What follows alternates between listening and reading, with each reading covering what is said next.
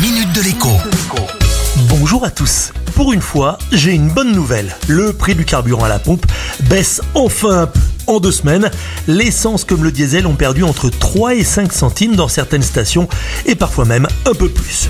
Deuxième bonne nouvelle, cette baisse pourrait se poursuivre car les cours du pétrole brut ont fortement chuté ces derniers jours. C'est intéressant de savoir pourquoi, sachant qu'il y a explications. D'abord, c'est la faute ou c'est grâce au fameux variant Omicron. Il inquiète les investisseurs et les spéculateurs qui craignent que l'économie mondiale ralentisse à nouveau. Résultat, eh bien, les prix du pétrole brut baissent parce qu'ils anticipent une baisse de la demande. Mais il y a une autre raison plus intéressante encore, je trouve. Les pays producteurs de pétrole ont en effet annoncé qu'ils allaient augmenter leur livraison. Or, c'est le principe de la loi de l'offre et de la demande.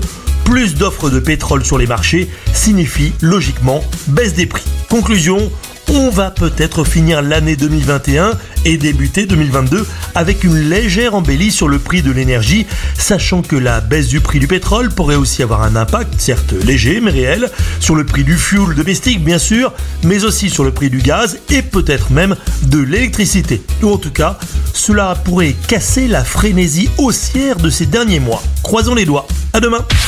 Minute de l'écho avec Jean-Baptiste Giraud sur radioscoop.com et application mobile Radioscoop.